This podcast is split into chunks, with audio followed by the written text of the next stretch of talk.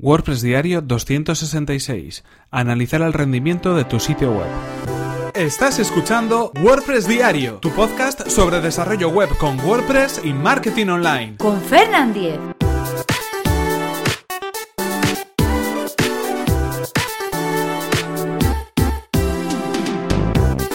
Hola, ¿qué tal? Comenzamos con un nuevo episodio de WordPress Diario y con una nueva semana de este podcast donde, como sabéis, vamos a aprovechar estos meses de verano para hacer, eh, digamos, episodios un tanto monográficos, un tanto eh, relacionados o centrados en un tema en concreto y hoy, como es lunes, vamos a comenzar uno de esos temas, concretamente lo que sería la optimización de nuestro sitio web. Vamos a hablar de WPO, vamos a hablar de cómo mejorar el rendimiento de nuestro sitio web para hacer que nuestra página consuma menos recursos y sea mucho más veloz. Hoy lo que vamos a hablar, de lo que vamos a hablar concretamente es de cómo analizar el rendimiento de nuestro sitio web, una de las primeras medidas que deberíamos tomar para mejorar ese rendimiento, para conseguir que nuestra web esté lo máximo optimizada posible. En este caso hablamos de diferentes herramientas y diferentes servicios que nos van a permitir analizar de manera externa cómo poder, bueno, pues eh, ver qué es lo que está fallando o qué es eh, lo que está bien realmente, lo que está correcto o en qué cosas podemos mejorar. Como sabéis, estos episodios van a ser un poquito más cortitos, así que vamos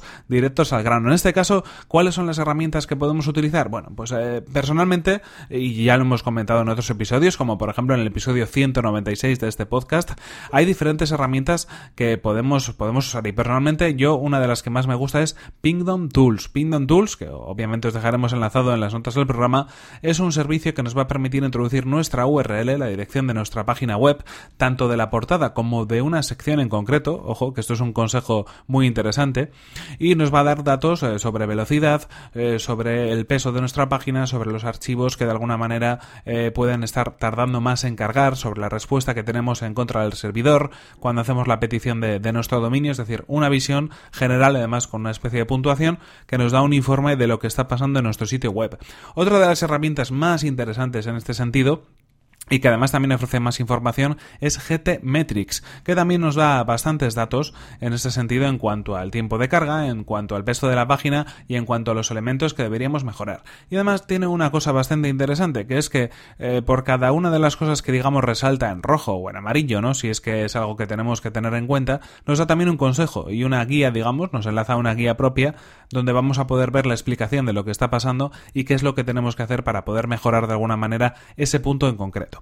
Y por otro lado, otro de los servicios que también utilizo muchas veces, uso los tres a la vez o incluso alguno más si quiero ver algún otro dato, es el servicio de eh, PageSpeed de Google. Es un medidor de alguna manera, es una herramienta de medición que nos permite analizar a través de una puntuación cómo se encuentra nuestro sitio web, tanto en la versión móvil como en la versión de escritorio. Esto es algo también muy interesante a tener en cuenta porque, bueno, puede ser que tengamos la versión de escritorio muy optimizada, pero sin embargo la de móvil pueda tener algún que otro problema. En ese sentido, también el servicio de Google PageSpeed nos va a dar de alguna manera algunos datos concretos, algunos puntos claves que deberíamos tener en cuenta para mejorar esta, eh, bueno, pues esta velocidad o este rendimiento de nuestro sitio web. En este caso, la herramienta de Google también, bueno, pues al final, como es de Google, digamos que eh, tiene ese punto interesante, puesto que entendemos que eh, si Google o si pasa de alguna manera este, este, esta prueba de Google, va a estar, bueno, pues de cara al buscador, pues como debería ser, ¿no? Va a estar correcta, ¿no? Así que en ese sentido es interesante combinar estas herramientas, la de Google PageSpeed para saber si Google nos quiere o no en ese eh, análisis de velocidad y el resto de herramientas para darnos más información todavía de lo que podemos hacer en cuanto a la optimización del rendimiento de nuestra web, en cuanto al WPO, el Web Performance Optimization.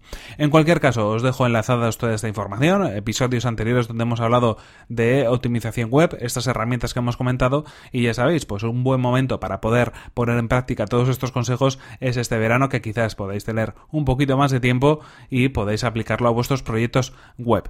En cualquier caso, esto es todo por hoy. Aquí se nos acaba el tiempo y aquí terminamos este episodio 266 de WordPress Diario. No sin antes recordaros que este episodio ha sido patrocinado por Web Empresa, servicio de alojamiento web especializado en WordPress.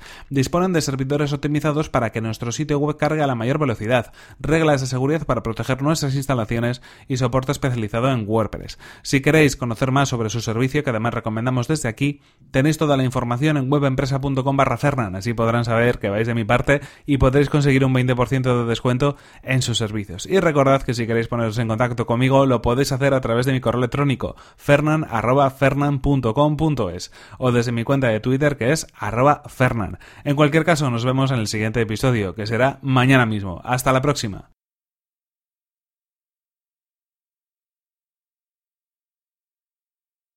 Así que comenzamos rápido la semana porque hay que exprimir al máximo nuestras páginas web. La de todos. La mía también, ¿eh?